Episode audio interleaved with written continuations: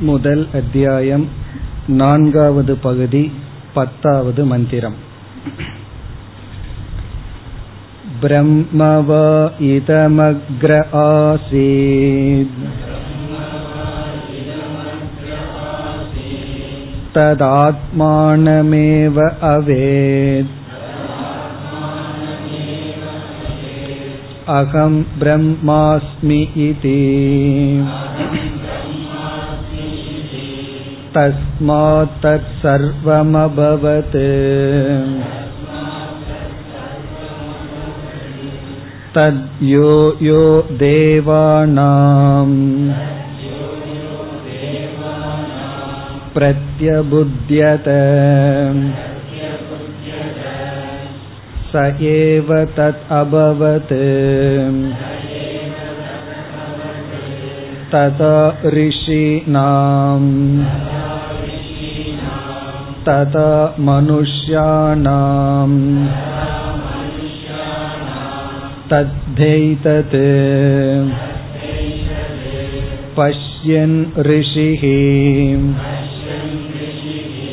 वामदेव प्रतिपेते अहं मणुरभवम् चेति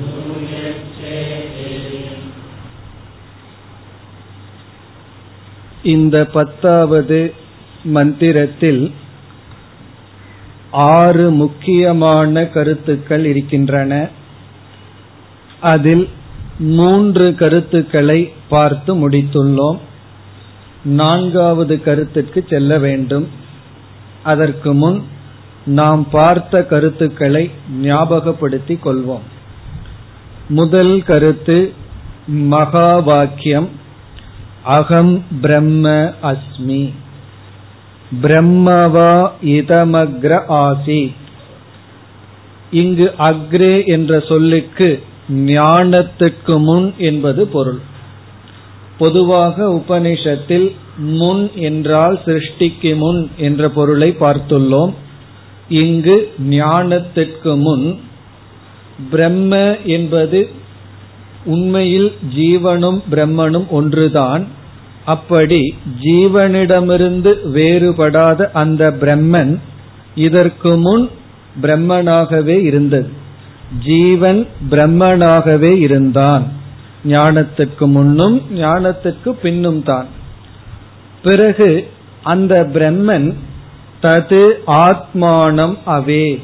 அந்த ஜீவன் பிரம்மனிடமிருந்து வேறுபடாத ஜீவன் தன்னை அறிந்தான்.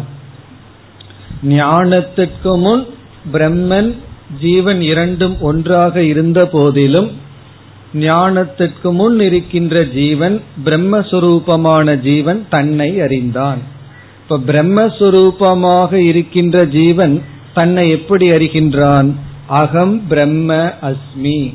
நான் பிரம்மனாக இருக்கின்றேன் என்று அறிகின்றான். இப்ப இந்த மகா வாக்கியத்தினுடைய விளக்கத்தை நாம் பார்த்தோம். ஜீவன் தன்னுடைய சரீர அபிமானத்தை விட்டு ஈஸ்வரனிடம் இருக்கின்ற ஜெகத் என்ற தத்துவத்தை விடும் பொழுது ஜீவனுக்குள்ளும் பிரம்மனுக்குள்ளும் இருக்கின்ற ஒரே ஒரு சுரூபம் பிரம்மஸ்வரூபம் இப்போ ஒரு சந்தேகம் வரலாம். இந்த ஒரு ஷரீர அபிமானத்தை சுலபமாக விட முடியும். இந்த உலகம் மிக பெரிது அதை எப்படி துறக்க முடியும்? அது மிகவும் கடினமானதே என்ற சந்தேகம் வரும்பொழுது வேறொரு இடத்தில் ஒரு ஆசிரியர் அழகாக கூறுகின்றார் இந்த ஒரு சரீரத்தில் இருக்கின்ற அபிமானத்தை விடும் பொழுது உலகத்தில் இருக்கின்ற அபிமானமும் சுலபமாக விடப்படுகின்றது. இங்க பார்க்கிற பொருளை எல்லாம் நான் விடணும்னா கண்ணை மூடிவிட்டால் ரூபங்கள் சென்று விடுகின்றது அதே போல இந்த ஷரீர அபிமானத்தை துறக்கும் பொழுது உலகத்தை துறப்பது சுலபமாகி விடுகின்றது. இப்ப ஈஸ்வரனிடம் இருக்கின்ற ஜெகத்தை துறந்து நம்மிடம் இருக்கின்ற சரீரத்தை துறக்கும் பொழுது அகம் ஜீவக பிரம்ம அஸ்மி. இந்த சரீரத்துக்குள் இருக்கின்ற நான் வெளிப்படுகின்ற நான் ஜெகத்துக்கு ஆதாரமாக இருக்கின்ற ஈஸ்வரனுக்குள் இருக்கின்ற பிரம்மனாக இருக்கின்றேன். அப்படி இந்த ஜெகத்துக்கே ஆதாரமாக இருக்கின்ற ஈஸ்வரனுடைய பிரம்மஸ்வரூபம் நான் என்று தெரிந்துவிட்டால் தஸ்மாத் தத் சர்வம் அபவது. இந்த ஞானத்தினால் அந்த ஜீவனான பிரம்மன் அனைத்துமாக ஆகின்றான். இது ஞான பலம் இப்ப இந்த பகுதி வரை முதல் பகுதி மகா வாக்கிய பகுதி. பிறகு இங்கு நாம் சில பாஷ்ய விசாரங்கள் எல்லாம் செய்தோம். இரண்டாவது அதிகாரி விசேஷக. இந்த ஞானத்துக்கு யார் தகுதியானவர்கள்? அந்த கருத்து அடுத்த பகுதி. தத் யோயோ தேவானாம் பிரத்யபுத்தியத எந்தெந்த தேவர்கள் இந்த உண்மையை அறிகிறார்களோ சகையேவ தத் அபவது. அவர்களும் பிரம்மனாக ஆகிறார்கள். இப்ப தேவர்கள் தான் அறிய முடியுமா என்றால் ததா ரிஷினாம். ரிஷிகளுக்கும் அதே நிலை ததா மனுஷ்யானாம். மனிதர்களுக்கும் அதே நிலை. இப்ப மனிதர்கள் தேவர்கள் ரிஷிகள் இவர்கள் அனைவருக்கும் தகுதி இருக்கின்றது. இப்ப இந்த இடத்தில் நாம் பார்த்த விசாரம் கர்மகாண்டத்துக்கு சில தகுதிகள் இருக்கின்றது ஞான காண்டத்துக்கு வேறு தகுதி. அதை நாம் சாதன சதுஷ்டய சம்பத்தி என்று பார்த்துள்ளோம். இப்ப மனித சரீரம் தேவ சரீரம் ரிஷிகள் என்பதும் மனிதனைத்தான் இங்கு குறிக்கின்றது. இப்ப இந்த இடத்தில் அதிகாரி யார் என்பதை பார்த்தோம். பிறகு மூன்றாவதாக நாம் பார்த்து முடித்தது இப்படிப்பட்ட அறிவை அடைந்து யாராவது பலனை அடைந்துள்ளார்களா என்பது கேள்வி. என்னைக்குமே நமக்கு ஸ்ரத்த எப்படி வரும் என்றால் அதனுடைய பலன் கேட்பதனால் மட்டுமல்ல அந்த பலனை அடைந்தவர்களை பார்த்தால்தான் நமக்கு ஸ்ரத்தை வரும். அப்படி இந்த பலனை அடைந்தவருடைய வச்சனம் இங்கு வருகின்றது. வாமதேவருடைய வச்சனம் இங்கு குறிப்பிடப்படுகிறது. அது எதற்கு என்றால் பிரம்ம வித்யாவிலும் அதற்கான சாதனைகளிலும் நமக்கு விசுவாசம் நம்பிக்கை வருவதற்காக. வாமதேவர் என்ன சொல்கின்றார்? தத் ஏதத் பஷ்யன் ரிஷி வாமதேவக. இங்கு பஷ்யன் என்பது ஹேது காரணம். இந்த அறிவை அவர் அடைந்த காரணத்தினால் வாமதேவர் இவ்விதம் நினைக்கின்றார் கூறுகின்றார். என்ன என்றால் எப்படி தைத்திரியத்தில் அகம் விரக்ஷஸ்ய ரேரிவான்னு சொன்னது போல இங்கு என்ன சொல்றார்? நானே அனைத்துமாக இருக்கின்றேன். அகம் மனுகு அபவம் சூரியகச்ச இதி. நானே சூரிய தேவன் கிரண்ய கர்ப்பன் நானே மனு என்பது அனைத்து ஜீவராசிகளையும் குறிக்கின்றது. இதைத்தான் சர்வாத்ம பாவம் என்று கூறப்படுகின்றது. இந்த பலனை வாமதேவ ரிஷி எப்படி அடைந்தார்? பஷ்யன் இந்த ஞானத்தை அடைந்ததனால் அடைந்தார் என்று மூன்றாவது கருத்து வாமதேவ வச்சனம். வாமதேவருடைய வச்சனம் எதற்கு என்றால் இந்த ஞானத்தினுடைய பலனை அடைந்தவர் கூறுகின்ற சொல் இது. சர்வாத்ம பாவத்தை அவர் அடைந்தார். இப்ப இதுவரை நாம் பார்த்து முடித்தோம். இனி நாம் நான்காவது கருத்துக்கு செல்ல வேண்டும். சூரியஸ்ச இதி என்பது வரை மூன்றாவது பகுதி. காரணம் இந்த பத்தாவது மந்திரம் ஒரு மந்திரமாக இல்லை ஒரு பேராகிராஃப் போல இருக்கு. அதை நம்ம பிரிச்சு பிரிச்சு பார்த்து கொண்டு வருகின்றோம். இனி படிக்க போவதிலிருந்து நான்காவது பகுதி. இப்பொழுது நான்காவது பகுதியை படிப்போம். சூரியஸ்ச இதி. என்பதற்கு பிறகு தத் இதமபி एतर्हि य एवं वेद अहं ब्रह्म अस्मि इति स इदं सर्वं भवति तस्य देवाः। च न अभूत्या ईशते। आत्मा हि येषाम्। स भवति।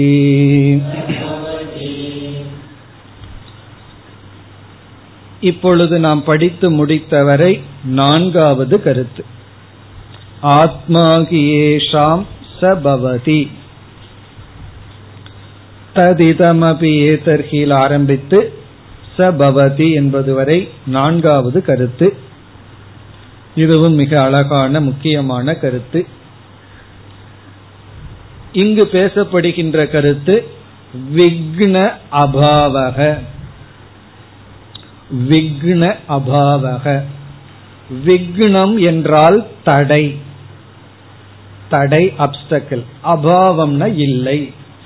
தடை இல்லை. தடை இல்லைன்னா என்ன அர்த்தம்? என்றால் இந்த ஞானத்தை அடைந்து அதில் நிஷ்டை அடைந்து விட்டால் யாரும் இந்த பலனை நம்மிடமிருந்து பறிக்க முடியாது.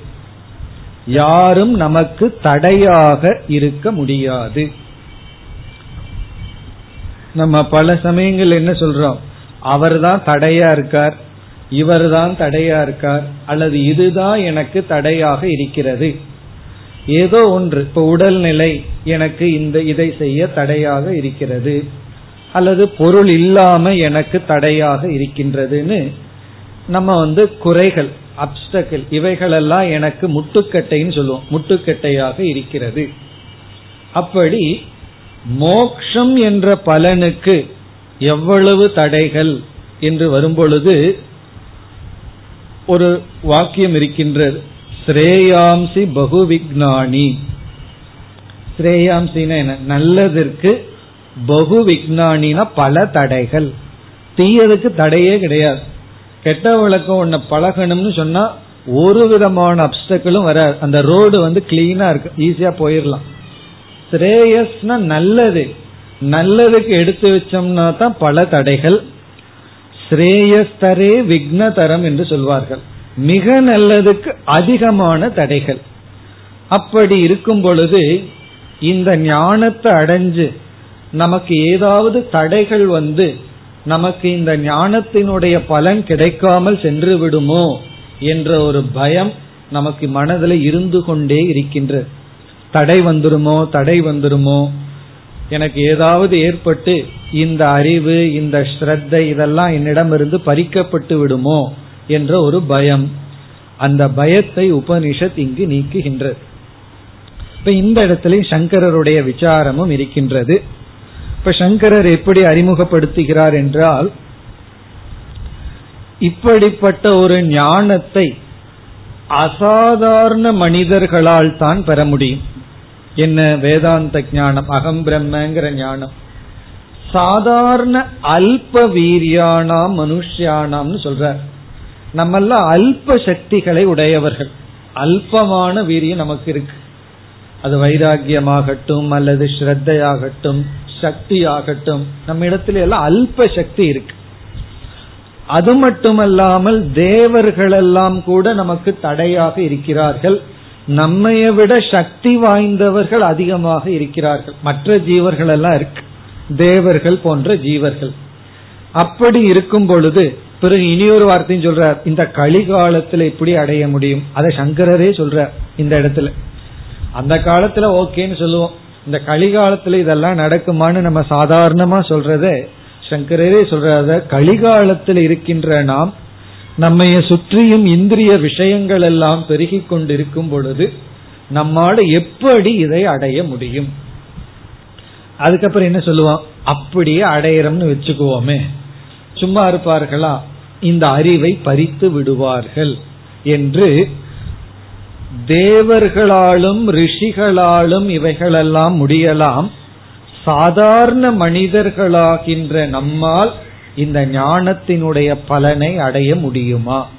அதற்கு தடைகள் எல்லாம் இருக்கின்றனவே என்ற சந்தேகத்திற்கு இங்கு பதில் வருகின்றது. இப்ப என்ன சந்தேகம்? நமக்கு தடைகள் இருக்கின்றது சக்திகள் இல்லை அல்ப சக்திகளை உடையவர்களாக இருக்கின்றோம். இப்படிப்பட்ட சாதாரண மனிதர்கள். பிறகு கொஞ்சம் யோசிச்சு பார்த்தோம்னா நம்ம செஞ்ச பாவம் எல்லாம் கண்ணுக்கு முன்னாடி வந்து நிற்கும். இப்படியெல்லாம் செஞ்ச பாவியான எனக்கு இந்த அறிவு வந்து சேருமா? என்றெல்லாம் நமக்கு ஒரு பயம். பிறகு ஞானமே வந்தாலும் பலன் கிடைக்குமா? என்ற ஒரு பயம். தடைகள் எல்லாம் அதிகமாக இருக்கின்றதே. அதற்கு இங்கு பதில் வருகின்றது. இங்கு வந்து தடை இல்லை என்ற அளவுல தான் உபனிஷத் கூறுகின்றது. பிறகு சங்கரர் விளக்கம் கொடுக்கின்றார். இப்ப முதல்ல உபனிஷத்தினுடைய அர்த்தத்தை நம்ம படிச்சுட்டு பிறகு சங்கரருடைய விளக்கத்திற்கு செல்லலாம். தடைகள் எப்படி வரலாம்? எந்த இடத்துல வர்றதுக்கு வாய்ப்பு இருக்கு? அதெல்லாம் நம்ம விளக்கத்துல பார்ப்போம். முதலில் இதனுடைய சொற்பொருளை இப்பொழுது பார்க்கலாம். தது இதமபி ஏ தர்ஹி தது இதமபி ஏ தர்ஹிங்கிறதுக்கு பொருள் இப்பொழுதும் கூட அப்படின்னு அர்த்தம். அதைத்தான் உபனிஷத் இந்த விதத்தில் விளக்குகின்றது. ஏதர்ஹினா இப்படி ததிதமபி ஏதர்ஹினா இப்பொழுதும் கூட யக ஏவம் வேத யார் இப்படி அறிகிறார்களோ இப்பொழுதும் கூட இந்த காலத்திலும். எந்த காலத்தில் அப்படின்னா எந்த காலத்துல உபனிஷத்து படிக்கிறோமோ அந்த காலத்துல. இப்ப எல்லா காலத்திலும் அர்த்தம். எல்லா காலத்திலும் யார் யக ஏவம் வேத இவ்விதம் அறிகிறார்களோ. நான் அதற்குள்ள மறந்துட்டேன் எவ்விதம் அப்படின்னு நினைச்சோம்னா உடனே உபனிஷத் பதில் சொல்லுது. அகம் பிரம்ம அஸ்மி இதி. இந்த ஏவம்ங்கிறதுக்கு விளக்கம் நான் பிரம்மனாக இருக்கின்றேன். சில பேர் வந்து நான் பிரம்மன்கிறது புரிஞ்சது அப்படின்னு சொல்லிட்டு சம்சாரத்தை ஆரம்பிப்பார்கள். நான் பிரம்மன்கிறது புரிஞ்சது ஆனா அவர் தான் என்ன திட்டிகிட்டே இருக்காருன்னா. நான் பிரம்மன்கிறது புரிஞ்சுட்டா அவர் யாரு என்ன திட்டுறதுக்கு? அப்படியே திட்டினா அவர் பிரம்மனையா திட்டுறார். அவர் இவருடைய புத்திய திட்டுறார் சரீரத்தை திட்டலாம் மனசை திட்டலாம். இப்ப நான் பிரம்மன்னு புரிஞ்சிடுது ஆனா அவர் என்ன திட்டிட்டு இருக்கிறதா எனக்கு வருத்தமா இருக்குன்னா பிரம்மன்கிறத தான் உடல்னு நினைச்சிருக்காருன்னு அர்த்தம். அப்படி அகம் பிரம்ம அஸ்மி என்று உபனிஷத்துல என்ன பாவனையில என்ன தாத்பரியத்துல சொல்லப்பட்டதோ அப்படி எப்பொழுதும் எந்த காலத்திலும் எந்த வயதிலும் யார் அறிகிறார்களோ சக இதம் சர்வம் பவதி. அவர்கள் ஞான பலனை அடைகிறார்கள். அந்த ஞான பலன் என்ன? இதம் சர்வம் பவதி. இவை அனைத்துமாக ஆகி விடுகிறார்கள் திற்றவனாகவே இவர் ஆகி விடுகிறார் அப்ப ஒருத்தர் திட்டும் போது நம்ம என்ன பாவனை பண்ணும் போது திட்டுறவன் தான் நான் பாவனை பண்ணிக்கணும். ஒருத்தர் புகழும் போது புகழப்படுறவன் நான் பாவனை பண்ணிக்கலாம். ஏன்னா அது துக்கப்படுவதில்லையே. அப்படி இதம் சர்வம்னா அனைத்துமாக அவர் ஆகி விடுகிறார்கள் இப்ப இது எதை குறிக்கின்றது என்றால் யார் எந்த காலத்திலும் நான் பிரம்மன் என்று அறிகிறார்களோ அவர்களுக்கு இந்த பலன் கிடைக்கின்றது. பிறகு அவர்களுக்கு யாரிடமிருந்தும் தடைகள் இல்லை. யாரும் அவர்களுக்கு இந்த பலனுக்கு தடையாக இருக்க முடியாது. அது அடுத்த பகுதியில் வருகிறது. தஸ்ய. தஸ்யன இந்த ஞானிக்கு. இவருக்குன்னு அர்த்தம். இவருக்குன்னு இந்த அறிவை அடைந்தவருக்கு இந்த ஞானத்தை அடைந்தவருக்கு தேவாகா தேவாஸ்டன தேவாஸ்சன அப்படின்னு சொன்னா எந்த தேவர்களும் எப்படிப்பட்ட தேவர்களும் தேவாஸ்சன அபூத்தியை ந ஈஷதே. அபூத்தியா ந ஈஷதேன்னு சொன்னா இந்த ஞானத்துக்கு தடையாக இருக்க முடியாது. எந்த தேவர்களும் இவனுக்கு தடையாக இருக்க முடியாது. இங்க பூதி என்றால் சர்வாத்ம பாவம் அல்லது ஞான பலனோடு இருக்கின்ற ஒரு சொத்து. பூதி அப்படின்னு சொன்னா ப்ராஸ்பரிட்டின்னு அர்த்தம். செல்வம். இங்க ஞானிக்கு என்ன செல்வம்னா அவரிடம் இருக்கின்ற செல்வம் என்னன்னா ஞானம்தான் ஞானத்தை அடைஞ்சிட்டா அதற்கு மேல செல்வத்தை அடையவே முடியாது. ஒருவர் சொல்லுவார் எனக்கு இவ்வளவு சொத்து இருக்கு இவ்வளவு செல்வத்தோட நான் இருக்கேன். செல்வம் செல்வாக்கு செல்வத்தோடயும் மட்டும் நான் இல்ல செல்வாக்கோடையும் இருக்கிறேன்னு ஒருத்தர் சொன்னார். அப்படியெல்லாம் சொல்றோம். இப்ப ஞானிக்கு என்ன செல்வம் அப்படின்னா இந்த ஞான பலன்தான் அவருக்கு செல்வம். என்ன ஞான பலம் தானே அனைத்துமாக இருக்கின்றது. பூர்ணமாக இருத்தல். இப்ப அபூத்தி என்றால் சர்வாத்ம பாவம். அந்த சர்வாத்ம பாவத்துடன் இருப்பதற்கு எந்த தேவர்களாலும் ந ஈஷதேன சக்தி இல்லை. அந்த தேவர்களுக்கு சக்தி இல்லை. தேவர்கள் வந்து தடையாக இருக்க முடியாது. இப்படி சொல்லும் பொழுதே ஒரு காலத்துல தேவர்கள் தடையாக இருப்பார்கள்ங்கிறது தெரிய வருது. அதெல்லாம் நம்ம விசாரத்துல பார்ப்போம். இப்ப இங்க என்ன சொல்லப்படுகிறது? எந்த காலத்திலும் யார் நான் பிரம்மன் என்று அறிகிறார்களோ அவர்களுக்கு எந்த தேவர்களும் தடையாக இருக்க முடியாது. அதற்கு காரணம் என்ன என்றால் இங்கு மீண்டும் உபனிஷத் கூறுகிறது தேவர்கள் இவருக்கு தடையாக இருக்க முடியாத காரணம் இவர்களே அந்த தேவர்களின் ஆத்மாவாக ஆகிவிடுகிறார்கள். அது அடுத்த பகுதி. ஆத்மாகி ஏஷாம் சபவதி தேஷாம் ஆத்மா ஏஷாம் அவர்களுடைய ஆத்மாவாகவே சக பவதி சக ஞானி பவதி அந்த ஞானி ஆகி விடுகின்றான். அந்த ஞானி அவர்களாகவே இவன் மாறி விடுகின்றான். நமக்கு சம்சாரமெல்லாம் நமக்கு வேறாக ஒருவன் இருக்கிறான்னு நினைக்கும் பொழுதுதான் அது அடுத்தது அவித்யா சூத்திரத்துல பார்க்க போறோம். தனக்கு வேறுன்னு நினைக்கும் பொழுதுதான் நமக்கு வந்து துயரம். எல்லாமே நான் நினைக்கும் பொழுது நமக்கு யாரிடத்திலும் குறை இல்லை துயரம் இல்லை. இந்த ஞானி அந்த தேவனே நான் என்று பார்க்கின்றான். யாரை போல? இங்க யார நம்ம உதாரணமா சொல்லலாம்? உபனிஷத் யார சொல்லியிருக்கு? வாம தேவக சூரியஸ்ட நானே சூரியன். அப்படின்னு என்ன? நானே சூரியன்னா சூரியனுடைய வெப்பம் இருக்குன்னு சொல்லிட்டு புலம்ப கூடாது காரணம் என்ன? நானே சூரியன் தானே. சூரியனாக நான் இருக்கும் பொழுது சூரியன் எப்படி என்னை எரிக்க முடியும்? பிறகு எரிக்கிறது யாரினா? இந்த சரீரத்தை. நான் ஆத்மஸ்வரூபமாக அனைத்துமாக இருக்கின்றேன். இப்ப யாரும் என்னை துயரப்படுத்த முடியாது.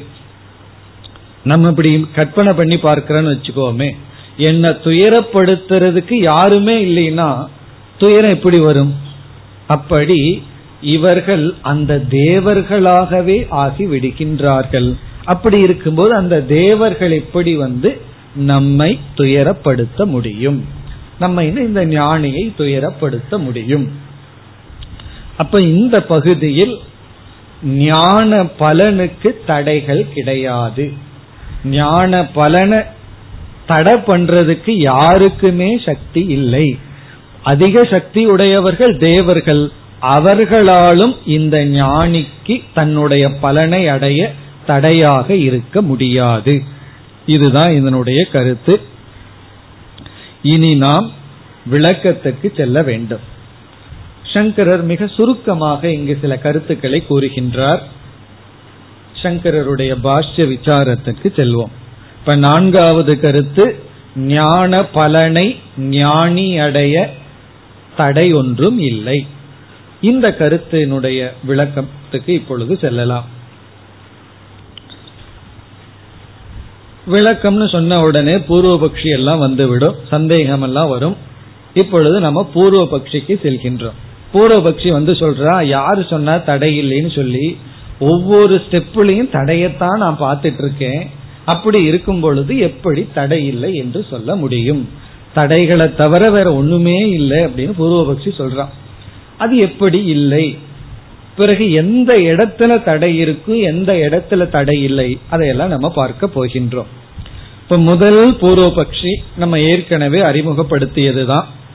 இந்த பிரம்ம வித்யினால் அனைத்துமாக ஆகுதல் என்பது பிரம்ம வித்யா சர்வாபத்தி பிரம்ம ஞானத்தினால் அனைத்தும் ஆவது என்பது தேவர்களினால முடியலாம் அல்லது சில எக்ஸப்ஷன் அசாதாரணமான மனிதர்களால முடியலாம்.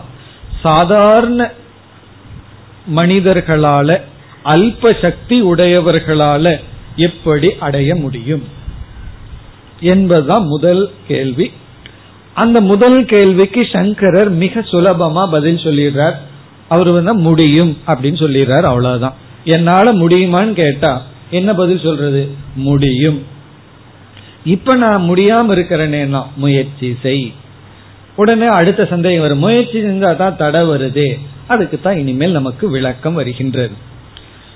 இது முதல் கேள்வி மிக சுலபமானது. என்னால எல்லாம் எப்படி முடியும்? அதற்கு பதில் முடியும். இந்த என்னால் சொல்லி இழுக்காத அது முடியும். இனி பூர்வபக்ஷி இப்ப சங்கரர் வந்து ரெண்டு விதத்துல பதில சொல்ல போகின்றார். முதலில் என்ன சொல்கின்றார்? பூர்வபக்ஷி வந்து பல கருத்துக்களை சொல்றான். இது தடையா இருக்கும் அது தடையா இருக்கும்னு தடையினுடைய பெரிய லிஸ்ட் சொல்றான். அதுல அவன் சொல்ற முதல் லிஸ்ட் வந்து தேவர்கள் தான் தேவர்கள் தான் நமக்கு தடையாக இருக்கிறார்கள். அது வந்து வேதத்திலேயே இருக்கு. ஒருவர் வந்து நூறு யாகம் பண்ணுனா அடுத்த ஜென்மத்துல இந்திரனோட பதவி கிடைச்சிருமா? அதனால என்னென்ன யாகம் பண்ண ஆரம்பிச்சா அந்த இந்திரன் சும்மா இருப்பானா? நம்ம பதவி போயிரும்னு சொல்லி தடைகள் கொடுப்பான். கர்மத்துக்கே இந்த கதி கர்ம பலனை அடையிறதுக்கே இவ்வளவு தடைன்னு சொன்னா மோக்ஷத்தை அடையணும்னா பல தடைகள் இருக்கின்றது. ஆகவே தடைகள் எல்லாம் இருக்குன்னு வேதத்திலேயே இருக்கின்றது. அப்படி தேவர்கள் தடைகளாக இருப்பார்கள்ங்கிறத மனதில் வைத்துக்கொண்டு பூர்வபக்ஷி வந்து தடை இருக்கின்றதுன்னு சொல்ல போகின்றார். அதற்கு முதல் பகுதியில் சங்கரருடைய பதில் தடை வந்து ஞானம் அடையும் வரை இருக்குங்கிறத ஏற்றுக்கொள்கிறோம். ஞானத்துக்கு தடை இருக்கும் அப்படிங்கறத ஏற்றுக்கொள்கின்றார் முதல் பகுதியில. அதாவது தேவர்களெல்லாம் தடையாக இருப்பார்கள்ங்கிறத ஒரு ஃபர்ஸ்ட் ஸ்டேஜில் ஏற்றுக்கொள்கிறார். பிறகு கடைசியில் அதையும் ஏற்றுக்கொள்ள போவதில்லை. கடைசியில் இனியொரு பதில் சொல்ல போகிறார். இப்ப முதல் ஸ்டேஜ் முதல் பகுதியில என்ன பதில் அப்படின்னு சொன்னா தடைகளை எல்லாம் நம்ம ஏற்றுக்கொள்கிறோம். எனக்கு இவர் தடையா இருக்கார் அவர் தடையா இருக்கார். இந்த குடும்ப சூழ்நிலை எனக்கு தடையாக இருக்கின்றது. சிரவண மனநம் முதலிய சாதனைகளுக்கு. இதெல்லாம் நம்ம ஃபர்ஸ்ட் ஸ்டேஜில் அக்செப்ட் பண்ணிக்கிறோம். ஆமா உண்மைதான். தடைகள் தான் அப்படிங்கறத ஏற்றுக்கொள்கிறோம். அதை ஏற்றுக்கொள்ளலின்னு சொன்னா நம்ம மனசு வந்து அது கேட்க இந்த மாண்டவிக்கியத்துல படிக்கும்போது பிரபஞ்சோபசமம்னு சொன்னா ரொம்ப பூர்வபக்ஷிகள் வந்துட்டார்கள். நான் வந்து கொட்டை கொட்டைன்னு நின்றுட்டு இருக்கேன் நானே இல்லைன்னு சொல்கிறீர்களான்னு சொல்லி ஒரு பெரிய ரகலை வந்தது. அதே போல தடைகளே கிடையாதுன்னு சொன்னா நம்ம அனுபவத்துல எவ்வளவு தடைகள் பார்த்து கொண்டிருக்கின்றோம் நல்ல விஷயத்துக்கு? பிறகு தர்ம சாஸ்திரத்திலையும் நல்லதுக்கு தடைகள் அதிகம்னு வேற சொல்லி இருக்கு அதனால எடுத்த உடனே ரொம்ப அஃபென்ஸ் வேண்டான்னு சொல்லி சங்கரர் என்ன பண்றார்? ஒத்துக்கிறார். ஆமா தடைகள் இருக்கு. நமக்கு ரொம்ப பேர் நம்மை சுற்றியும் தடைகள் செய்கிறார்கள். பிறகு நாமளே நமக்கு தடையா வேற இருந்து கொண்டு இருக்கின்றோம். இதெல்லாம் சங்கரர் ஏற்றுக்கொள்கிறார் முதல் பகுதியில். அது எதுவரைனா ஞானம் வரை. இங்க ஞானம்னா ஞான நிஷ்டை வரை. ஞானத்துக்கு ஞான நிஷ்டைக்கு இங்க சங்கரர் ரொம்ப வேறுபாடு கொடுக்கவில்லை.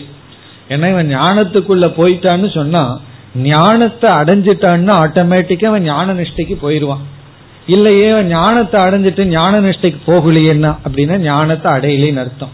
இந்த ருசி கண்ட பூனைங்கிறது போல ஞானத்தினுடைய பலனை ஒருவர் ருசிக்காத வரைக்கும் தான் அதற்குள்ள போக மாட்டார்கள்.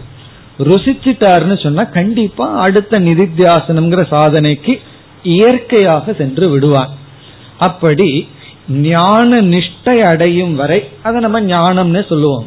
ஞானத்தை அடையிற வரைக்கும் எல்லா தடைகளும் உண்டு. அதெல்லாம் நம்ம கஷ்டப்பட்டு தடைகளை தாண்டி வரணும்னு ஏற்றுக்கொள்கிறார். பிறகு அந்த இடத்துல என்ன சொல்றார்? ஞானத்தை அடைஞ்சதற்கு பிறகு ஞான பலனை கொடுக்க யாரும் தடையாக இருக்க முடியாது. இது நம்ம யோசிச்சு பார்த்தோம்னா நமக்கு அது உண்மைங்கிறது புரியும்.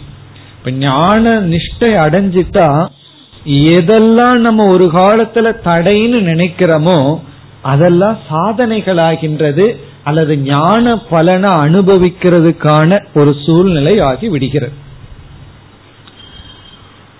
அதாவது ஒரு மாணவர் ஒருவர் எத்தனையோ சில சங்கடங்கள் குறிப்பா அவமானம்ங்கிற சங்கடத்துல இருந்தார். பலர் அவரை அவமானப்படுத்தி கொண்டிருந்தார். ஏழ்மைங்கிற காரணம் சரியா படிக்கலிங்கிற காரணம் அந்த சில காரணங்கள்னால அவமானப்பட்டு கொண்டிருந்தார். கொஞ்ச நாள் உபனிஷத் கீதையெல்லாம் படிச்ச உட்கார முடியாத வகுப்புல இவர் பலகாலம் இவர்னால அமர்ந்து அறிவு அடைய முடியும்னு தனக்குள்ள ஒரு செல்ஃப் எஸ்டீம் வந்தாச்சு. பிறகு யாரெல்லாம் இவர்களை அவமானப்படுத்துகிறார்களோ இழிவாக சொல்கிறார்களோ அதை கேட்கும் பொழுது இவருடைய மனதுக்குள்ள ஒரு சிரிப்பு தான் வந்துதான். என்னுடைய பெருமை என்னுடைய முன்னேற்றம் உனக்கு தெரியவில்லை. நீ இன்னும் என்னுடைய பழைய ஆள்னு தான் நினைச்சிட்டு இருக்கேன் அப்ப அவர் கூறினார் இவர்கள் வந்து என்னை இகழும் பொழுது சந்தோஷம் அதிகமா வருது. என்னை அவமானப்படுத்தும் பொழுது எனக்கு கொஞ்சம் சந்தோஷம் எக்ஸ்ட்ராவா இருக்கு. எப்படின்னா இந்த சூழ்நிலையிலையும் அவர்களுக்கு தெரியாம நான் அவர்களை சிரித்து கொண்டு இருக்கின்றேன் அப்ப என்ன ஆச்சுன்னா எந்த அவமானம் ஒரு காலத்துல தடையா இருந்து துக்கத்தை கொடுத்ததோ அதே அவமானம் எக்ஸ்ட்ரா ஹாப்பினஸ் கொடுக்குது. புகழ்ந்தா சந்தோஷப்படுவோம் வேறு. இகழ்ந்தா அதிக சந்தோஷப்படுறோம். அதே போல நமக்கு ஒரு காலத்துல எவைகளெல்லாம் தடையா இருந்ததோ அவைகளெல்லாமே நம்முடைய ஞானத்தினால் தடைகள் இல்லை என்று வரும்பொழுது அது மாறவில்லை. அது மாறிடுதுன்னா அது போயிட்டதுனாலன்னு சொல்லலாம். அது அப்படியே இருக்கின்றது. ஆனால் நான் பாதிக்கப்படவில்லை. அப்படிங்கும் பொழுது சந்தோஷம் அதிகமா இருக்கும். மழை பெய்யும் பொழுது வீட்டுக்குள்ள இருந்தா வீட்டுல இருந்துட்டோம் சேஃபா இருந்துட்டோம்னு சந்தோஷம். நல்ல ரெயின் கோட் போட்டு நலையாம போனா சந்தோஷம் அதிகமா இருக்கும். போய் பாருங்க. இவ்வளவு மழை பெய்யுது நான் கொஞ்சம் கூட வெட்டாகாம இருக்கிறேன்னு சொல்லி நலையிறவங்களை பார்த்து கொஞ்சம் எக்ஸ்ட்ரா சந்தோஷம் நமக்கு வரும். அந்த அப்டக்கள் இருந்து அதனால பாதிக்கப்படவில்லை என்றால். இப்ப அதை முதலில் கூறுகின்றார் அதாவது ஞானம் வரை தடை இருக்கு. ஞானத்துக்கு பிறகு இந்த ஞான பலனை அடைய அனுபவிக்க ஞானிக்கு எதுவும் தடையாக இல்லை. இந்த ஒரு ஸ்டாண்ட்ல முதல்ல பதில் சொல்றார். பிறகு விசாரம் எல்லாம் பண்ணி கடைசியில சொல்றாரு உனக்கு யாருமே தடையா இருக்க முடியாதுன்னு பிறகு சொல்ல போகின்றார். இப்ப நம்ம இனி விசாரத்துக்கு செல்லலாம். முதல்ல பூர்வபக்ஷி வருகின்றது இப்ப இந்த இடத்துல ஞானம் வரை தடை பிறகு ஞானத்துக்கு பிறகு தடை இல்லை. இப்போ பூர்வபக்ஷி வந்து வேதத்தில் இருக்கின்ற ஒரு கருத்தையே எடுத்துக்கொண்டு அவன் வந்து ஒரு கருத்தை கூறுகின்றான்.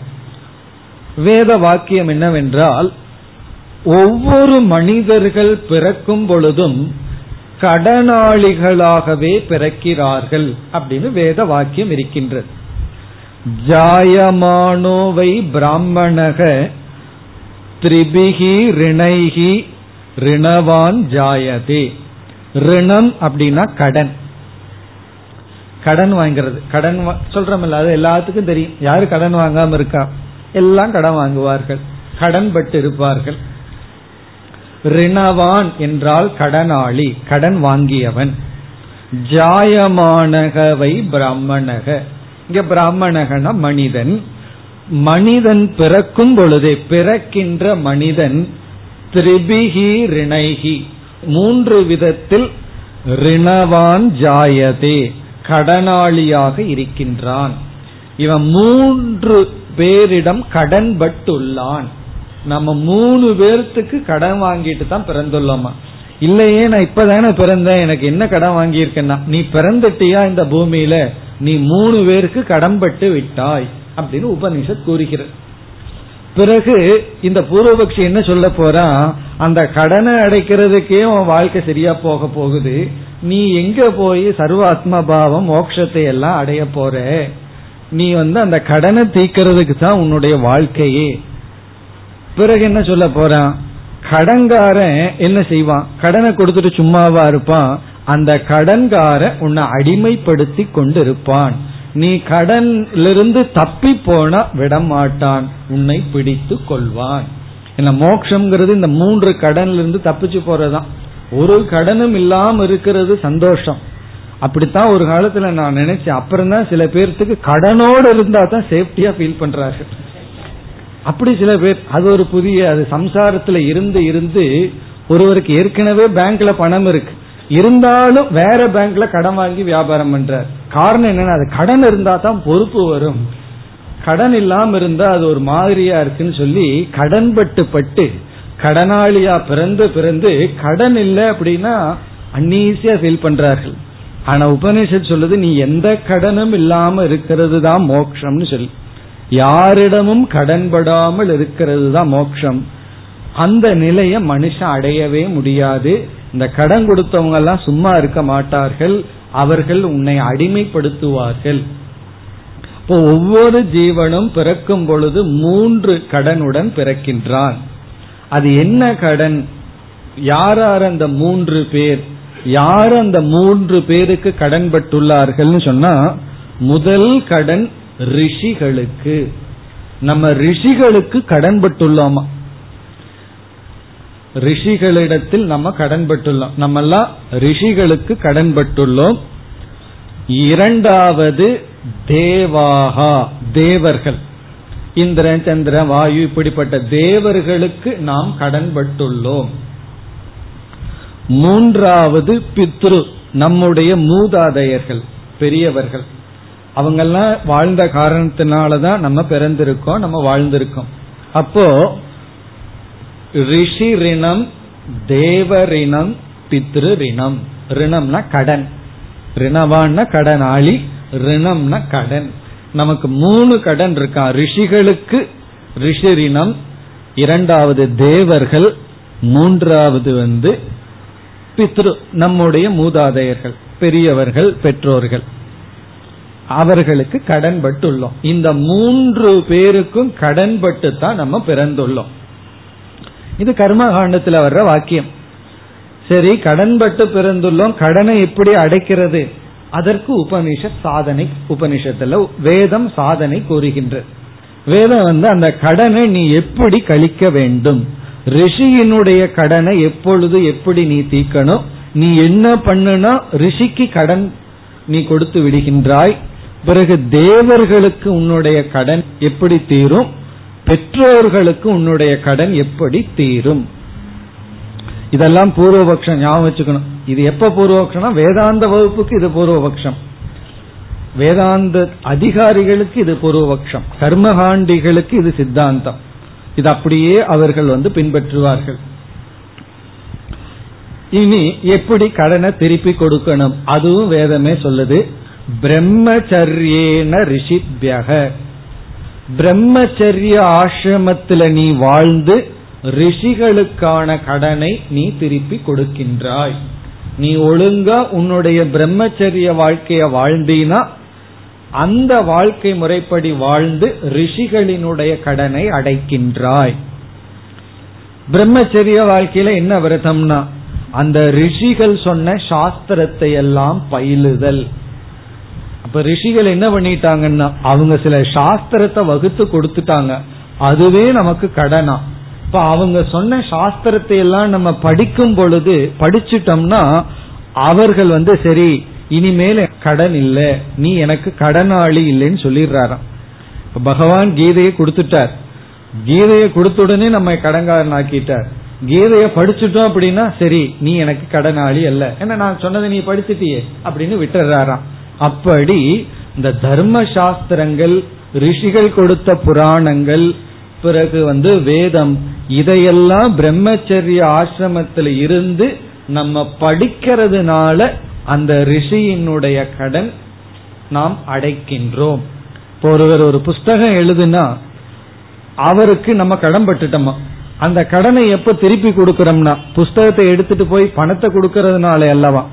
அதை நம்ம படிச்சுட்டோம் அப்படின்னா அவருக்கு வந்து கடனை கொடுத்துட்றோமா இப்போ ஒரு புஸ்தகம் வெளியே வருதுன்னு சொன்னா அந்த புஸ்தகத்தை மக்கள் படித்து விட்டார்கள்னா என்ன அவரும் அதுக்கு தான் எழுதுறார்.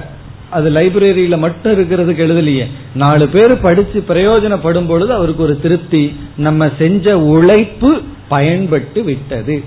ரிஷிகள் எல்லாம் சும்மாவா கொடுத்தார்கள். அவர்களுடைய தவத்திலிருந்து வந்தது ஞானம் நூல்கள். அந்த நூல்களை எல்லாம் நம்ம படிச்சு அது எப்ப முடியும்னா பிரம்மச்சரிய ஆசிரமத்தில் மாணவ பருவத்தில் அப்ப நம்முடைய முதல் கடன் மனிதனாக பிறந்தவர்கள் வந்து செய்ய வேண்டிய முதல் டியூட்டி பெரியவர்கள் கொடுத்த சாஸ்திரத்தை பயிலுதல். அப்படி பயின்று விட்டால் ரிஷிகளினுடைய கடன் முடிந்து விடுகிறது. அந்த ரிஷிகளினுடைய கடன் முடிஞ்சது ஒரு கடன் முடிஞ்சதுன்னு வந்து நிற்கும் போது அடுத்தது யார் வருவா? தேவர்களெல்லாம் வந்து நிற்பார்கள். அவர்களுக்கு யக்ஞேன தேவேபியக. யஜ்யங்களினால் தேவர்களுக்கு கடனை நாம் அடைக்கின்றோம். யாகங்கள் யஜ்யங்கள் பூஜைகள் அதனால தேவர்களுக்கான கடன் அடைக்கப்படுகிறது. யக்ஞேன தேவேபியக. யஜ்யம்னு என்ன? தேவர்களுக்கு கொடுக்கும் ஆகுதிகள். அக்னிகோத்திரம் முதலிய கர்மங்கள் எல்லாம் நம்ம பண்ணும் பொழுது தேவர்களினுடைய கடன் அடைக்கப்படுகிறது. இதை நம்ம எப்படி பிராக்டிக்கலா புரிஞ்சுக்கணும்னு சொன்னா இங்க தேவர்கள் அப்படிங்கறதனுடைய அர்த்தம் இந்த உலகத்தில் இருக்கின்ற நியதிகள். ஏன்னா ஒவ்வொரு நியதிக்கும் ஒரு அறிவுபூர்வமான ஒரு தேவதையை நம்ம சொல்றோம். இப்ப காற்று இருக்கு பிறகு வந்து சூரியன் இருக்கு சந்திரன் இருக்கு பூமி தேவதை இருக்கு இதெல்லாம். இப்ப இவைகளுக்கு நாம் செய்கின்ற டியூட்டி அந்த காற்றை தூய்மையா வச்சிருக்கணும் சுற்றுப்புற சூழ்நிலையை தூய்மையா வச்சிருக்கணும் சூரியனை நம்ம நமஸ்காரம் பண்ணணும். ஏன்னா சூரியனுடைய அனுகிரகத்துல தான் நம்ம பார்க்க முடியுது. அப்படி இயற்கைக்கு நாம் செய்கின்ற கடன். ஏன்னா தேவதைகள் இயற்கை ரூபமாக இருக்கின்றால் இப்ப யஜ்யம்ங்கிறத நம்ம வந்து கர்மயோக வாழ்க்கைன்னு பார்த்தோம். அப்படி கர்மயோகத்தினால் கர்மத்தினால் நாம் அவர்களுக்கு கடனை தீர்க்கின்றோம். இப்ப இந்த உலகத்துக்குள்ள வந்தோம். நாம இந்த உலகத்துக்குள்ள வரும்பொழுதே உலகம் எவ்வளவு தயாரா இருக்கு.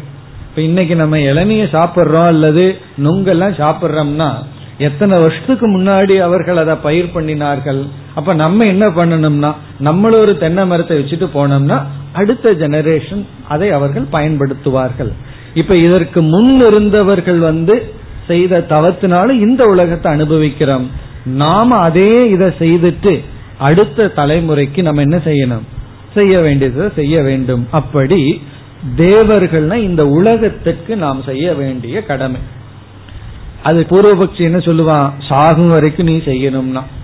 ஆஜீவிதம் காரணம் என்ன? நீ சாகிற வரைக்கும் இந்த உலகத்துல இருக்கிற அல்லவா? இப்ப இறக்குற வரைக்கும் நீ வந்து தேவர்களுக்கு செஞ்சிட்டு இருக்கணும். தேவர்கள் கொடுக்கின்ற இந்த உலகத்தையும் நீ அனுபவி உலகத்துக்கு உனக்கு கடமை இருக்கின்றது. பிறகு மூன்றாவது பித்ரு. பித்ருனா நம்முடைய பெற்றோர்கள். அது எப்படி என்றால் பிரஜயா பித்ருபியக. பிரஜையான நாம் குழந்தையை உருவாக்கி எப்படி நம்மை உருவாக்கி சமுதாயத்துக்குள்ள ஒரு நல்ல மனிதரா நடமாட வச்சார்களோ அப்படி நாமும் ஒரு குழந்தையை உருவாக்கி அதனால பித்திருக்களினுடைய கடன் சென்று விடுகிறதாம் இப்ப பேரம் பிறந்த உடனே அப்பாவுக்கான கடன் ஓவரா அப்படி அர்த்தம். ஏன்னா நம்முடைய பெற்றோர் நம்மை உருவாக்கி அவருடைய பெற்றோருக்கு கடனை தீர்த்தார்கள் அப்படி பிரஜா என்றால் குழந்தை. குழந்தை செல்வத்தின் மூலமாக அவர்களுக்கு கடனை அடைத்தல். அப்ப இவன் என்ன சொல்றான்? இப்படி பூர்வபக்ஷி சொல்லிட்டு அப்போ சன்னியாசத்துக்கெல்லாம் சான்ஸே கிடையாது. காரணம் என்ன? நீ பெற்றோருக்கு கடனை தீக்கணும்னு சொன்னா என்ன பண்ணணும்? பேசாம கிரகஸ்தாசிரமத்துல போய் குழந்தையை நீ பெற்றெடுத்து ஒரு கால் இயற்கையில உடல் வாக்குல உனக்கு குழந்தை கிடைக்கவில்லைன்னு சொன்னா வேற யாராவது குழந்தையாவது எடுத்து தத்து எடுத்து அந்த குழந்தையை நீ நல்லா உருவாக்கி அதை பண்ணிட்டு பிறகு கடைசி காலம் வரைக்கும் நீ என்ன பண்ணிட்டு இருக்கணும் தேவர்களுக்கு நீ கடன் பட்டிருக்க யஜ்யம் பண்ணிட்டு தான் இருக்கணும். பிறகு பிரம்மச்சரிய ஆசிரமத்துல ரிஷியினுடைய கடன் முடிவடைகிறது. இப்ப இல்லறத்துல இருந்து கொண்டு கர்மத்திலேயே நீ இருந்து கொண்டு இருக்க வேண்டும்.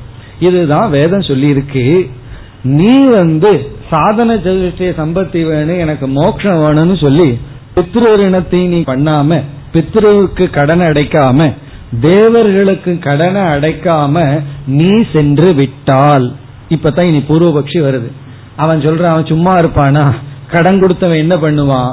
தடையாக இருப்பான். உன்னை முன்னேற்றவே விடமாட்டான்.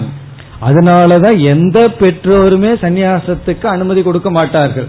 உபனிஷத் சொன்னது உண்மைதான். தடையாக இருப்பார்கள். காரணம் என்ன? என்ன போல நான் எப்படி உன்னை உருவாக்கி நான் கஷ்டப்பட்டேன்? அதே போல நீ ஒருத்தனை உருவாக்கி நான் பற்ற பீடையை எல்லாம் நீ பட்டாதான் எனக்கு வந்து சந்தோஷம் அப்படின்னு சொல்லி எந்த பெற்றோர்களும் ஆனா வேற யாரோ குழந்தைக்கு சன்னியாசியாகி உபதேசம் பண்ணலாம். நம்ம குழந்தை ஆகக்கூடாது. கிளாஸுக்கு போலாம் அதிகமா போயிடக்கூடாது. ரொம்ப டூ மச்சா போய் நல்லவனாயிடக்கூடாது பெற்றோர்களுடைய எதிர்பார்ப்பு இதுதான். நல்ல இடத்துக்கு போகணும் தவறான இடத்துக்கு போகக்கூடாது. நல்ல இடத்துக்கு ரொம்ப போயிடக்கூடாது. போன நீங்க தான் கெடுத்துட்டீங்கன்னு சொல்லி விடுவார்கள். அப்படி பெற்றோர்கள் தன்னுடைய குழந்தை தன்னை போல இருக்க வேண்டும். அது அவர்களுடைய எதிர்பார்ப்பு. ஏன்னா வேதத்திலே சொல்லி வச்சிருக்கு. அப்படி இருக்கு. அப்படி போன யார் தடையா இருப்பார்கள்? பெற்றோர்கள் தடையாக இருப்பார்கள். உண்மைதான். ஒரு பையன் ஆசிரமத்துக்கு போயிட்டான். உடனே பெற்றோர் ஆசிரமத்துக்கு அந்த சாமிக்கு போன் பண்ணி த்ரெட்டன் பண்றாரு. என் பையனை ஒழுங்கா கொடுத்துருங்க. இல்லைன்னா போலீஸ்கிட்ட சொல்லிடுவேன். நீங்க யாரு? என் பையனை ஆசிரமத்துல வச்சுக்கிறது. இது தடை. அதைத்தான் பூர்வபக்ஷி சொல்றான். அதுல உண்மை இருக்கு. அதனாலதான் சங்கரர் பாதி ஒத்துக்கிறார். ஞானம் வரைக்கும் அந்த தடை இருக்கும். இப்ப ஞானத்தை அடைகிற சாதனைக்குள்ள போகும்போது பெற்றோர்கள் தடை இருக்கும். பிறகு தேவர்களுடைய தடையும் இருக்கும். ஏன்னா தேவர்களுக்கு நம்ம கடனை அடைக்கணும்னு என்ன செஞ்சாகணும்? நம்ம யஜ்யம் எல்லாம் பண்ணிட்டு இருக்கணும். ஆனா மோட்சத்துக்கு போபவர்கள் கர்மத்தை துறந்து விடுகிறார்கள் சிரவண மனநம்னு சென்று விடுகிறார்கள். அவர்கள் யாகம் பூஜை இதெல்லாம் செய்வதில்லை. அப்ப தேவர்கள் தடையாக இருப்பார்கள். ரிஷிகள் தடையா இருக்க மாட்டார்கள். ஏன்னா ரிஷியினுடைய சாஸ்திரத்தை படிச்சுட்டோம் அவர்கள் ஆசீர்வாதம் பண்ணிட்டு விட்டு விடுவார்கள். தேவரினம் பித்ருரினம் ஒருவனுக்கு இருந்து கொண்டே இருக்கும். ஒருவன் கடனாளியாக இருக்கும் பொழுது கடன் கொடுத்தவன் தடைப்படுத்துவான். ஆகவே இங்கு பூர்வ பக்ஷி விக்ன பாவக அப்படிங்கிறான். தடை இருக்கின்றது. யாரிடத்தில் தடைனா பெற்றோரிடத்திலும் பெற்றோர்னா உறவினர்கள் இந்த உலகத்தில் இடத்திலும் குறிப்பா பெற்றோர்களிடத்திலிருந்தும் பிறகு தேவர்களிடத்திலிருந்தும் தடை இருக்கின்றது. ஏன் தடை இருக்கின்றது? அவர்களுடைய கடனை நீ தீர்க்கவில்லை. சரி அவர்களுடைய கடனை தீர்த்துட்டு வர்றேன்னு சில பேர் சொல்லுவார்கள். அதனால இப்ப கிளாஸுக்கெல்லாம் வர முடியாது டியூட்டிஸ் ரொம்ப இருக்கு. கடனை தீர்த்துட்டு வர்றேன்னா அவர்களுக்கு தொண்ணூத்தஞ்சு வயசு வரைக்கும் அவர்கள் இருந்தாருன்னு வச்சுக்குவோமே இவர் கடனை தீக்கிறதுக்கு எழுபது வயசு அல்லது அறுபத்தஞ்சு வயசு ஆயிரும். அதுக்கப்புறம் இங்க வர்றது இவர். அப்படி பெற்றோர்களுடைய கடனை தீர்த்துட்டு நீ வரணும். அப்புறம் தேவர்கள் அவர் இருந்து கொண்டே இருப்பார்கள். தேவர்களுடைய கடனை தீர்த்துட்டு வரணும் வர முடியாதுன்னு பூர்வபக்ஷி சொல்றான். எங்க வர்றது? ஆகவே உன்னுடைய வாழ்க்கை முழுவதும் பிரம்மச்சரிய ஆசிரமம் வரை ரிஷிகளுக்கான கடனுக்காக நீ பாடுபடணும். அதற்கு பிறகு இல்லறத்துல போய் தேவர்களுக்காகவும் பெற்றோர்களுடைய கடனை தீக்கிறதுக்கும் உன்னுடைய வாழ்க்கையை தவிர அதையெல்லாம் துறந்து சந்நியாசத்திற்கோ அல்லது ஞான மார்க்கத்திற்கோ அல்ல. இல்ல நான் அப்படித்தான் வருவேன்னு சொன்னா தடை இருக்கும். நீ ஞானத்தை அடைய முடியாது ஞான பலனை அடைய முடியாது அதற்கு தேவர்கள் தடையாக இருப்பார்கள். அப்படி தடையா இருக்கும் பொழுது நீ எப்படி இந்த பலனை அடைவாய்? நம்ம ஒன்னு அடையணும்னு போறோம். போகும் பொழுது தடை ரொம்ப பெருசா இருக்கே அப்டக்கிள் ரொம்ப பெருசா இருக்கே அடைய முடியாதுன்னு தெரிஞ்சு என்ன பண்றோம்? திரும்பிடுறோம். அப்படி நீ திரும்பி விடு அப்படின்னு கர்மகாண்டி வந்து ஞான காண்டத்துக்கு செல்பவர்களை பார்த்து அட்வைஸ் கொடுக்கறான். உனக்கு முன்னாடி இருக்கிற தடைய பத்தி உனக்கு தெரியாது. பெரிய தடை காத்துட்டு இருக்கு அந்த தடையை நீ மீறி போக முடியாது. ஏன்னா நீ ஒரு கடனாளியாக இருக்கின்றாய். ஆகவே நீ திரும்பி விடு. இது வந்து பூர்வ பக்ஷி கொடுக்கிற முதல் கேது. வேதத்தினுடைய அடிப்படையில இந்த காரணத்தை சொல்கின்றார் இதுக்கு சங்கரர் பதில் சொல்ல வேண்டும்.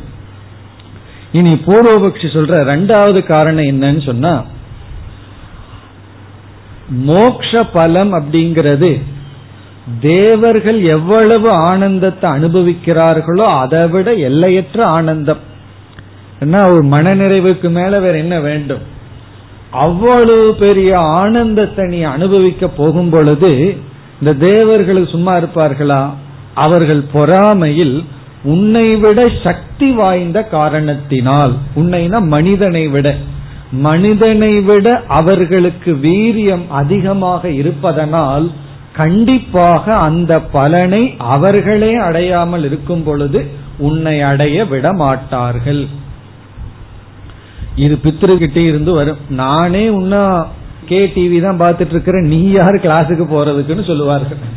எனக்கே உன்ன பக்குவம் வரல நீ யார் இந்த வயசுல முந்திரி கொட்ட மாதிரி போறேன்னு சொல்லி பொறாமையினால விடமாட்டார்கள். பவர் அவங்க கிட்ட இருக்கு. சக்தி நம்மை விட சக்தி அவர்களிடம் இருந்தால் அவர்கள் தடையா வந்து நிற்பார்கள். அப்படி என்ன சொல்றான்? தேவர்களுக்கு மனிதர்களை காட்டிலும் சக்தி அதிகமாக இருப்பதனால் அவர்கள் வந்து நீ என்ன பண்ணாலும் தடையாக இருப்பார்கள். ஏன்னா நீ அவர்களுக்கு மேல போயிடுற. அது மட்டுமல்ல நீ சென்று விட்டால் அவர்களுக்கு அது அடுத்த பகுதியில் வரப்போகின்றது. அவர்களுக்கு வந்து ஒரு ஆள் குறைஞ்சிடும் தனக்கு வந்து சர்வ் பண்றதுக்கு சேவை பண்றதுக்கு ஒரு ஆள் குறைஞ்சிரும் ஆகுதிகள் எல்லாம் குறைந்து விடும். அது உபனிஷத்தை விளக்க போகின்றது. அப்படி தேவர்களுக்கு சக்தி அதிகமாக இருப்பதனாலும் அவர்கள் இந்த பெரிய பலனுக்கு விடமாட்டார்கள் தடை செய்வார்கள். இப்படி பூர்வபக்ஷம். இனி இதற்கு என்ன பண்ணணும்? சங்கரர் பதில் சொல்ல வேண்டும். இப்ப சங்கரர் என்ன பதில் சொல்றாருன்னா வேத வாக்கியம் தப்பு பொய்ன்னு சொல்லிவிட முடியாது. இந்த வேத வாக்கியத்தை சங்கரர் ஏற்றுக்கொள்கிறார். உண்மைதான். வேதம் சொல்றது உண்மைதான். ஒருவன் பிறக்கும் பொழுது இந்த மூன்று ரிணவான் இந்த மூன்று ரிணத்துடன் பிறக்கின்றான். இப்ப நம்ம சங்கரருடைய பதிலுக்கு வர்றோம். சங்கரருடைய பதில சுருக்கமா இப்ப பார்ப்போம். விளக்கமா பிறகு பார்க்கலாம். சங்கரர் என்ன பதில் சொல்றார்? இந்த வேத வாக்கியத்தை ஒத்துக்கொண்டு என்ன சொல்றார்? இந்த வாக்கியம் அஜானாம் அறியாமையில் இருப்பவர்களுக்கு வைராகியமற்றவர்களுக்குத்தான் இந்த வாக்கியம் பொருந்தும் அப்படின்னு பதில சொல்ற. இப்ப யாருக்கு இந்த வாக்கியம்னா? அஜானிகளுக்கு தான் இந்த வாக்கியம். அப்படின்னு சங்கரருடைய கருத்து என்ன? நீ அஜானியா இருக்கிற வரைக்கும் இந்த மூன்று பேர்த்தினுடைய கடனை திருப்பி கொடுத்துட்டே இருக்கணுங்கிற. பிரம்மச்சரியா இருக்கும்போது ஒழுங்கா படிச்சுட்டு பிறகு இல்லறத்துல வந்து நீ செய்ய வேண்டிய கடமைகளை செய்து கொண்டு இரு. இது அஜானிகளுக்குத்தான் அஜானின்னு என்ன? ஷரீர அபிமானத்தை உடையவர்களுக்குத்தான். ஷரீர அபிமானத்திலிருந்து வெளியே வந்தவர்களுக்கு இந்த கடன் இல்லை. என்னைக்குமே நம்ம கடன் பட்டோம் அப்படிங்கிறது அபிமானத்தின் அடிப்படை. கும்பகர்ணன் வந்து என்ன நினைச்சா? ராவணன் வந்து எனக்கு இவ்வளவு சாப்பாடு போட்டு வளர்த்தி இருக்கான் அதனால நான் ராவணனுடைய பக்கம் இருக்கிறதா கடமைன்னு சொன்னான். அவனுடைய எண்ணத்துல அது சரி. காரணம் என்னன்னா அவனுடைய அபிமானம் சரீரத்தில் இருக்கு. அப்ப இந்த சரீரம் நான் நினைக்கும் பொழுது இந்த சரீரத்துக்கு யார் உதவி செய்தார்களோ அவர்களுக்கு திருப்பி உதவி செய்வது கடன். அது வந்து அது டியூட்டி ஆயிடும் விபீஷன் என்ன நினைத்தார்? தர்மந்தான் முக்கியம். இந்த உடலுக்கு சாப்பாடு போட்டு வளர்த்தவனுக்கா? அப்போ உடல் அபிமானம் விபீஷனுக்கு இல்ல. விஜயானமய கோஷத்துல விபீஷணருக்கு அபிமானம் இருந்தது. அதனால இந்த உடலுக்கு கொடுத்த சாப்பாடு ஒரு கடனா அவர் நினைக்கவில்லை. அப்ப விபீஷணர் வந்து உயர்ந்த நிலையில் இருக்கார். சில கோஷங்களை எல்லாம் கடந்து போயிட்டார். ஆகவே தர்மத்தை யாரு போதிக்கிறார்களோ யாரு வாழ்கிறார்களோ அவர்களுக்குத்தான் என்னுடைய அறிவு பலம் கடமைன்னு விரும்புகின்றார். அப்படி இந்த சரீரத்தில் அபிமானம் இருக்கும் பொழுது இந்த சரீரத்துக்கு சாப்பாட்டு போட்டவர்கள் தான் சரீரத்தை வளர்த்தினவர்களுக்கு நமக்கு கடமை. சரீர அபிமானத்தை விட்டுட்டா பிறகு அவர்களுக்கு நாம் கடன்படவில்லை. அதனால அப்பா அம்மா கிட்ட பணத்தை வாங்கிட்டு நான் உனக்கு கடன் படல எனக்கு சரீர அபிமானம் இல்லைன்னு சொல்லிடக்கூடாது. இது வந்து உண்மையிலேயே சரீர அபிமானத்தை விட்டதற்கு அப்புறம் சொல்ல வேண்டியது. ஏன்னா இந்த இடத்துல ரொம்ப கவனமா இருக்கணும். கடன் எல்லாம் கிடையாது. இல்ல சரீர அபிமானம் இருக்கிறவனுக்கு தான் அப்படின்னு சொல்லிட்டு எல்லா கடனையும் பெற்றோர்களிடம் எல்லாம் வாங்கிட்டு இல்ல மற்றவர்கள்ட்டையும் வாங்கிட்டு நான் கடனாளி இல்லைன்னு சொல்லக்கூடாது. அஜானிகளுக்கு சரீர அபிமானத்தை உடையவர்களுக்கு கடன் இருக்கின்றது. அந்த அபிமானத்தை விட்டு தர்மத்திற்குள்ளும் மோட்சத்திற்குள்ளும் செல்பவர்களுக்கு இந்த வாக்கியம் பொருந்தாது. அவர்களுக்கு அல்லன்னு ஒரே அடியில் அடிச்சிடுறாரு சங்கரர். அதனால என்னன்னா வைராகியமும் மனப்பக்குவம் வந்துட்டா நமக்கு வந்து இந்த மூன்று கடனும் கிடையாது. ரிஷி கடன் ஓரளவுக்கு தீர்த்தா தான் இந்த அறிவே வரும். பிறகு வந்து தேவர்களுக்கு கடன் கிடையாது. பெற்றோர்களுக்கும் நமக்கு கடன் இல்லை கடமை இல்லை. கொஞ்சம் கவனமா புரிஞ்சுக்கணும். பெற்றோர்களுக்கு கடமை இல்லை எப்பொழுதுனா மனப்பக்குவம் வந்தவர்களுக்கு. அது வரைக்கும் கடன் இருக்கின்றதுன்னு சொல்றார். பிறகு மேலும் சங்கரருடைய விளக்கத்தை அடுத்த வகுப்பில் பார்ப்போம். ஓம் போர் நமத போர் நமிதம்